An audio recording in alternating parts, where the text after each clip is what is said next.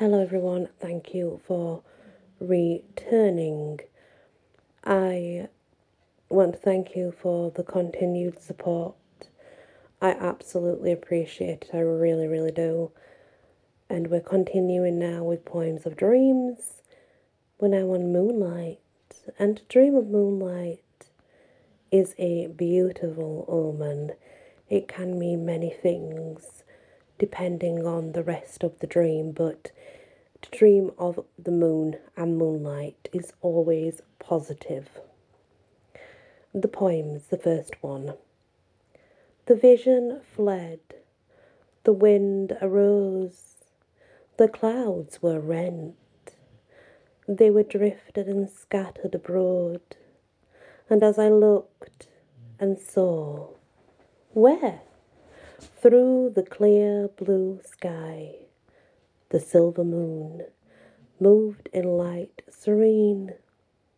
A healing influence reached my heart, and I felt it in my soul that the voice of the angel was heard.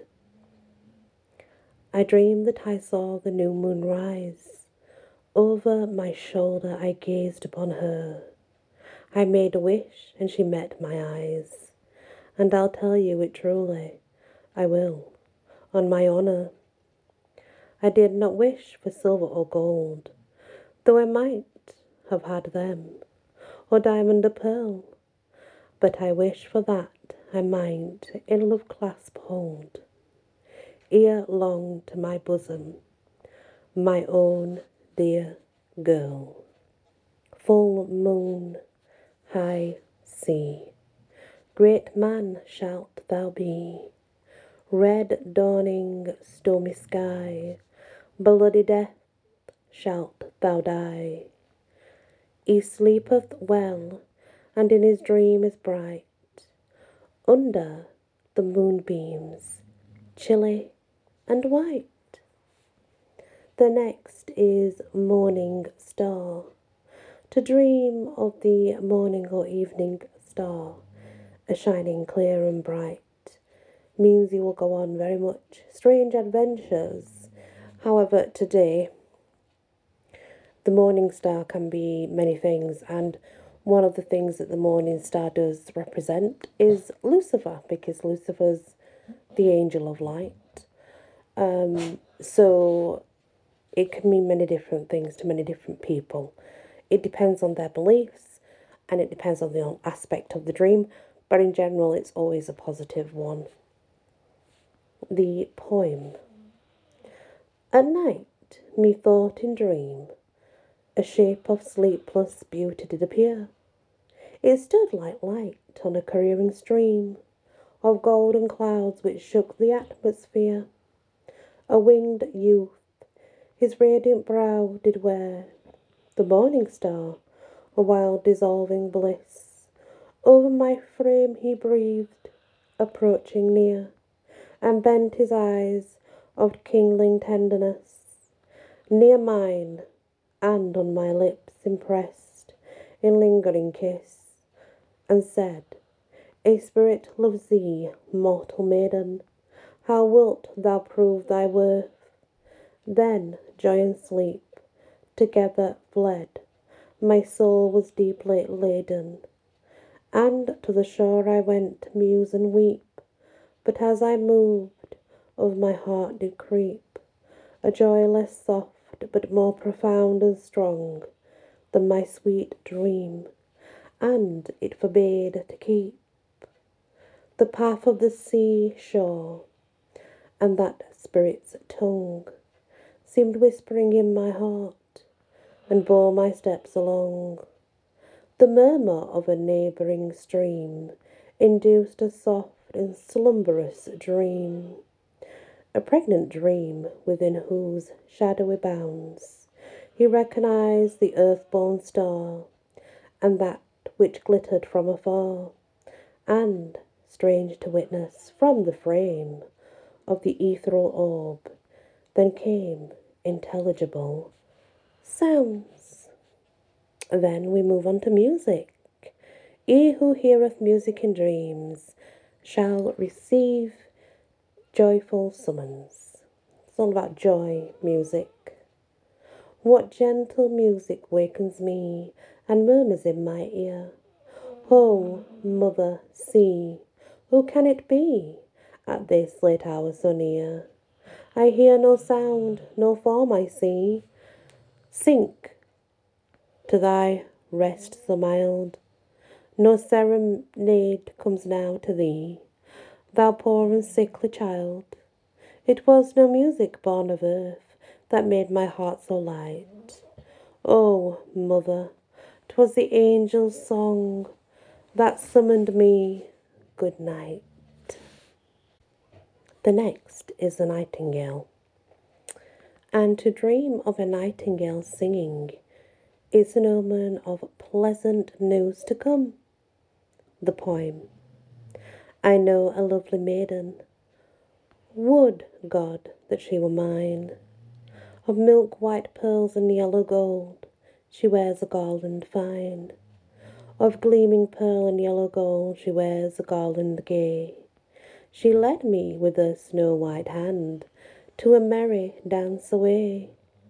And when afar in foreign lands I lay beneath the tree, and dreamed I heard my own dear love call out so loud to me, and as I woke and gazed around, the dream had passed away. I only heard dim nightingale, nightingale girl, who sang upon the spray. Arise then, good companion, and ride through wood and grove. Thou wilt find that thy sweetheart has taken another love. I tarried not, I waited not, but rode o'er rock and wold, and heard the wild birds sing around, the young birds and the old. I tarried not, I waited not, till I my dearest found. Ah, how couldst thou forgot the love to whom thy heart was bound? Ah, how could I forget thee, bright diamond thou art, whom I have worn enshrined so long within my heart. Ah, nymphs.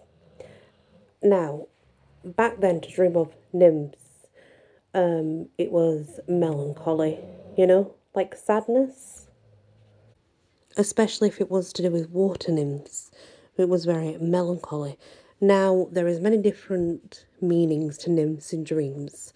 There's some fun, some positive, some negative, but it just, you have to put the whole dream together, so.